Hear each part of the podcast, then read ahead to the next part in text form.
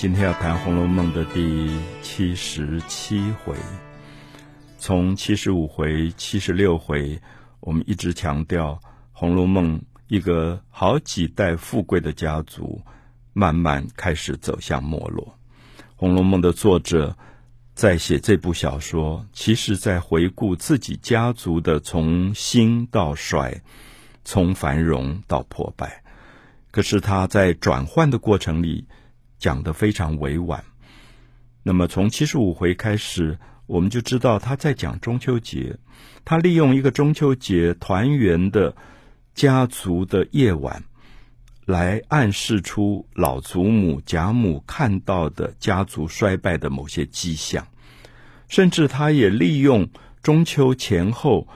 因为赏月，月光很好，然后从祖宗的祠堂里传出来的。一声一声的叹气的声音，好像连祖宗的鬼魂也回来，看到下一代的儿孙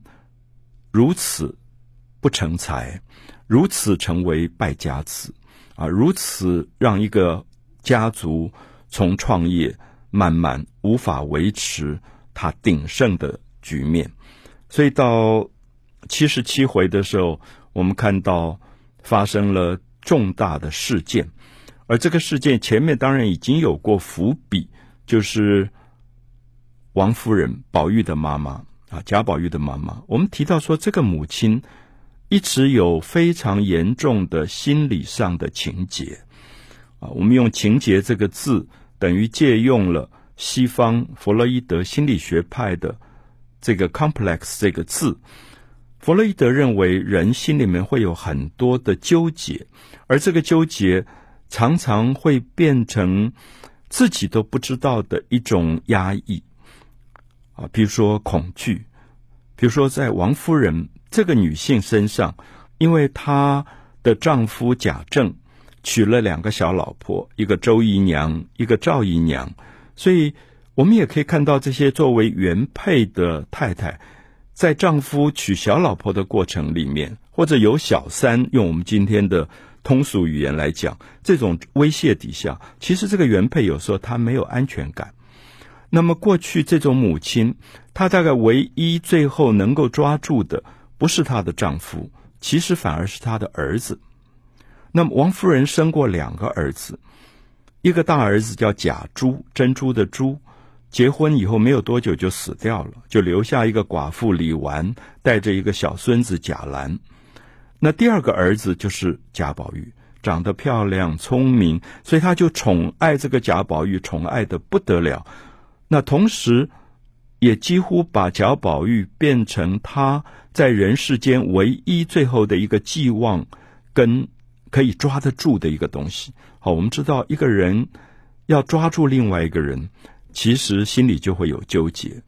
所以王夫人在贾宝玉小的时候还不明显。等到贾宝玉慢慢慢慢长大了，到七十五回、七十六十六回、七十七回，你就觉得这个做母亲的一直开始在虎视眈眈的盯着儿子身边所有长得漂亮的佣人，因为这个儿子在富贵人家长大，身边是有很多丫头的。我们知道最靠近贾宝玉身边的这些少女丫头，有袭人、晴雯、麝月、秋纹，一大堆，大概就有八个。那外围的可能加起来有十几个之多，所以王夫人就常常突击检查，就看哪一个丫头啊，比如说长得漂亮的、爱打扮的，那跟宝玉比较亲近的，她就把她赶走，因为她害怕，她会觉得。丈夫身边有一些女人勾引了她丈夫，她无法管，可是儿子她总可以管得到。所以这个母亲的用弗洛伊德心理来讲，这个 complex 就变得非常的复杂啊。所以我们就看到七十七回，他就把大观园里各房都抄检过一次。那么，比如说第一个在七十七回，他赶走的就是迎春房里的丫头思琪。那赶走思琪，当然是因为他们发现思琪曾经私自秘密的在大观园里幽会他的表哥潘又安，所以他们就觉得这是不道德的。那可是我们也知道，《红楼梦》里的这些丫头都是穷人家的小孩卖进来，九岁卖进来，大概养到现在都十五六岁。那身体发育了以后，她自然会有恋爱的渴望。那他们也很少有机会跟什么男性接触。那大部分如果回你回家里去的话，回自己的母亲父母家里，就会碰到自己的亲戚，可能碰到了一个表哥。好，两个人就眉来眼去，最后也没有什么机会来往，他就偷偷买通管这个花园的一些。门门禁的老婆子说：“我给你点钱，你放他进来。”所以他们就花前，月下可能有优惠。我们今天也觉得，如果今天高中生、大学生有这样的在校园里的私会，也未尝一定是坏事。可是，在那个伦理非常封建的时代里面，当然是大逆不道。所以后来他们在思齐的私人的。货物当中发现了一对男人的鞋子，里面还有一封情书，所以就决定把他赶走。所以七十七回一开始就写思琪被赶走，而思琪哭哭啼啼，然后宝玉求情说让他慢一点走都不行，立刻就被拖走。可是更重要是，接下来王夫人就去查房，查贾宝玉儿子贾宝玉的房，把他的房间里丫头做了一次检查。七十七回里最重点的部分，当然是王夫人后来查到了儿子贾宝玉的房间，然后命令所有的丫头都要在他面前经过他过目。啊，其实我们知道王夫人不是一个很聪明的母亲，她对人的判断也常常是失误的。比如说最明显的例子，她一直信任她儿子贾宝玉旁边，她觉得最乖、最懂事。最规矩的女性丫头就是袭人，所以她常常给袭人一点私密的钱，让她打小报告，说贾宝玉跟哪个丫头比较好，你来跟我打小报告。可是我常常跟朋友开玩笑说，这个妈妈其实看走了眼，因为第一个跟她儿子上床发生性关系的，其实就是袭人，所以我们就会觉得说，一种防卫性的母亲的心理，其实构成她反而没有办法看清事理。所以这一天，他就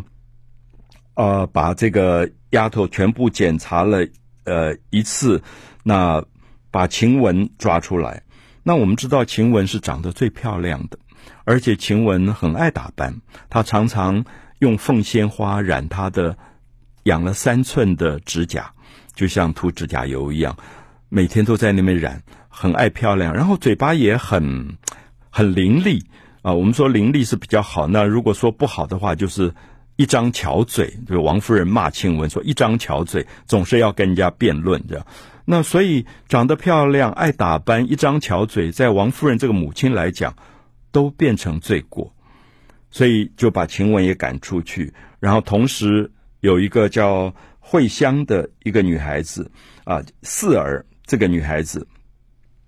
就说，四儿，你不是说你跟贾宝玉，我的儿子是同月同日生，同月同日生就有夫妻的缘分吗？所以这也是不要脸的事，所以把四儿也赶出去了。好，接下来又调查了方官，因为我们知道方官跟宝玉也很好，方官是唱戏，长得很漂亮的啊，唱戏出身的女孩子，所以这个王夫人也指着她说。唱戏的女孩子一定就是狐狸精。好，这些我们都看到母亲的偏见。就是今天我们也许对演艺人员不会有这种偏见，可是过去这种大户的贵族人家就会指着方官讲很难听的话，就说唱戏的女孩当然就是狐狸精了，所以他就要把这些人都赶走。那其实最悲惨的就是晴雯啊，因为我们知道晴雯其实她是非常被冤枉的。我们知道晴雯跟宝玉之间有点一清如水。晴雯个性很高傲啊，就是小说一开始判词里说她身为下贱，心比天高。身为下贱是说她出身很穷困，很卑贱，做了丫头，可是心比天高。她比《红楼梦》里面所有这些主人小姐，她还觉得自己有一种身份。他不会轻易的跟别人上床，也不会跟宝玉随便的发生什么性关系，所以他完全被这个母亲看走了眼，冤枉了他，所以生病起重病，然后就被从床上拖出来，然后就把他赶出去，而且命令说，好衣服都不准带走，全部给别的丫头穿，就是故意要惩罚她。那我们也就看到晴雯这样被赶出去以后，宝玉当然心痛如绞，因为宝玉身边他最疼爱的丫头其实就是晴雯，他也知道晴雯对他有多好，因为我们记得有一次贾宝玉身上最贵重的俄罗斯进贡的孔雀羽毛做的雀金球破了一个洞，是晴雯帮他连夜缝补起来的。晴雯补球变成《红楼梦》非常动人的一回，而补那个衣服补到他天亮黎明的时候，整个人休克昏倒，就是耗尽心力。所以其实晴雯是大家非常感动的一个个性，就是两肋插刀，他为朋友，他可以士为知己者死，这样的一个很侠义的个性。可是竟然被冤枉，受了委屈，赶出去。那我们知道，晴雯被赶出去，他回到他家，他的家。就是哥哥嫂嫂，然后哥哥嫂嫂也都不成样子。那个哥哥是一个每天喝酒喝得昏天黑地的人，然后那个嫂嫂就是每天花枝招展，去到各个地方去看到有男人可以一勾引就去勾引的，所以就变成一个很奇怪的一个家庭。那晴雯回到这样的家里，躺在病床上，没有人照顾，那被窝不够暖，没有东西吃。没有东西喝，孤零零的一个人。我们看到七十七回里最动人的就是宝玉这个贵族的大少爷，他竟然买通了一个管门的老太婆，说：“你让我出去看晴雯一眼，我想他要走了，我要见他最后一面。”这我们在读小说，我们要知道，在过去的封建社会，甚至今天的富二代，大概都不会这样对一个佣人。可是。贾宝玉是一个非常奇特的个性，他觉得我拼着被母亲打、被父亲责备这样的危险，我一定要出去见晴雯最后一面。那大概也是《红楼梦》最动人的一个部分，他就偷偷的逃出了大观园，到了晴雯的房里去探视晴雯，见她最后一面。所以《红楼梦》很奇怪，就是这个。富贵人家的贵族大少爷宝玉，他像一个花神一样，他要照顾所有在大观园当中的女孩子。我们都以为他只照顾林黛玉，其实不然。所有最卑贱的、被委屈的、被侮辱的这些女孩子，包括前面被他妈妈赶出去的、跳井自杀的金釧，到现在的晴雯，他都要照顾他们。他觉得他的一生的回忆录里，他最对不起的、最亏欠的，也就是这些贫贱的丫头们，曾经陪伴他、曾经带他长大、给他这么多温暖跟安慰的这些少女，一一的被冤屈死去。所以这里面其实有对母亲的一个很大的、不容易看出来的控诉在里面。好，我我们看到宝玉到了晴雯的房里，非常的动人那一段，因为晴雯。在重病中模模糊糊的，然后宝玉叫他叫他，宝玉呼唤晴雯，晴雯张开眼睛看到是宝玉，又惊又喜又悲又痛，啊，就是那个复杂的情绪。因为他说：“我想再也见不到你了。”然后他就抓着宝玉的手，那宝玉也只是哭，讲不出任何话。可这个时候，我们就看到作者回到非常现实的部分，因为晴雯在这个病床上，可能几天没有吃东西，没有喝水，因为哥哥喝得烂醉，那个嫂嫂每天都在勾引男人，所以根本没有人管他。他忽然就跟宝玉说：“啊，你来得正好，赶快倒一口茶我喝喝。”因为他已经大概渴得快完蛋了，就是多久没有喝茶了。然后宝玉就到处看，说茶在哪里。因为我们知道这个大少爷在家里都是别人服侍他喝茶的，他从来没倒过茶，他也不知道什么叫茶。他看到一个黑黑的一个茶壶，他根本不觉得是茶，因为他每次喝茶拿到他手里都是那种最贵重的，可能青花瓷的杯子装来的茶，所以他根本没看过茶壶。然后晴雯说：“阿弥陀佛，那个就是茶了，哪里比得上我们家的茶？他就闻一闻那个杯子里面都是油油腥的味道。他说这怎么喝茶？他又洗了个半天。可是我要讲说，这些动人的部分是说，这个一生被别人宠爱服侍的少爷，要在最后一秒钟服侍这个曾经服侍过他的少女，因为他要走了啊！我觉得这里面有一个非常非常。呃，动人的部分。那宝玉一直哭，一直哭，看他喝了茶，就说有什么话，你现在赶快跟我说，因为他也知道他要走了。那晴雯就很不甘心，说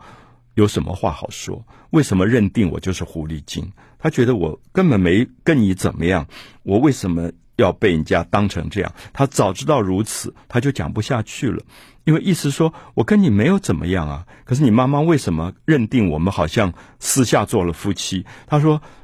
早知道如此，好，接下来我们就看晴雯做了一个非常特别的动作，很多读者可能不容易读懂。他已经病到不能动了，他就在被窝里一直抖抖抖，最后把他贴身的，我们知道古代的女人贴的那种小袄，就是裹肚，一个内衣带着体温的诺内衣脱下来。然后从被窝里拿出来递给宝玉说：“把你的给我。”其实这一段是交换内衣。我想这里面有一个非常大家不容易懂的东西，就是说我被冤枉了，那我现在要走了，那死前我们真的就做夫妻吧？他就把他的内衣给宝玉说。因为他没有内衣，他冷，他就说宝玉，那宝玉就把他的内衣也脱下来，就给他穿上。所以那一段其实是有点像一个仪式。然后他就把他养了很久很久的指甲，三寸长，用凤仙花每天染得红红的指甲，绞断，交到宝玉的手里，说：“这就是我身体的一部分，你带着走吧。”好，你想到我的时候。就是这两根指甲啊，所以这是大概《红楼梦》里面让人看到以后非常心痛的一段。其实我也觉得这里面有极大的控诉，就是一个好好的十五六岁的女孩子，如此因为母亲的怀疑防范，而最后造成这么大的一个悲剧。所以，如果《红楼梦》的作者就是宝玉的话，我相信在。晚年，当他家族已经败落以后，他回忆自己家族的繁华，他忽然想到他们家族对不起所有这些被冤屈而死的少女，像晴雯，所以我们就看到晴雯这样走了。那么后来宝玉回来，就有丫头跟他们说：“啊，晴雯回来了，就骗他，然后说晴雯变成了花神。”那宝玉就很高兴说：“啊，真的变成花神，因为他觉得。”死亡是很痛苦的，可是如果变成了神仙，可以照顾花，那也是好事。他就问那个丫头，她是什么花神？是总花神呢，还是哪一种？比如说玫瑰花、百合花的花神？那个小丫头根本其实是骗他，就刚刚好看到开着芙蓉花，就说她是做了芙蓉花的花神。所以宝玉后来就写了很美的一篇祭悼这个晴雯的祷文。叫做芙蓉蕾啊，去纪念他。所以七十七回可能大家可以细读一下，了解到晴雯走这一段，成为宝玉一生永远无法忘怀的这个故事。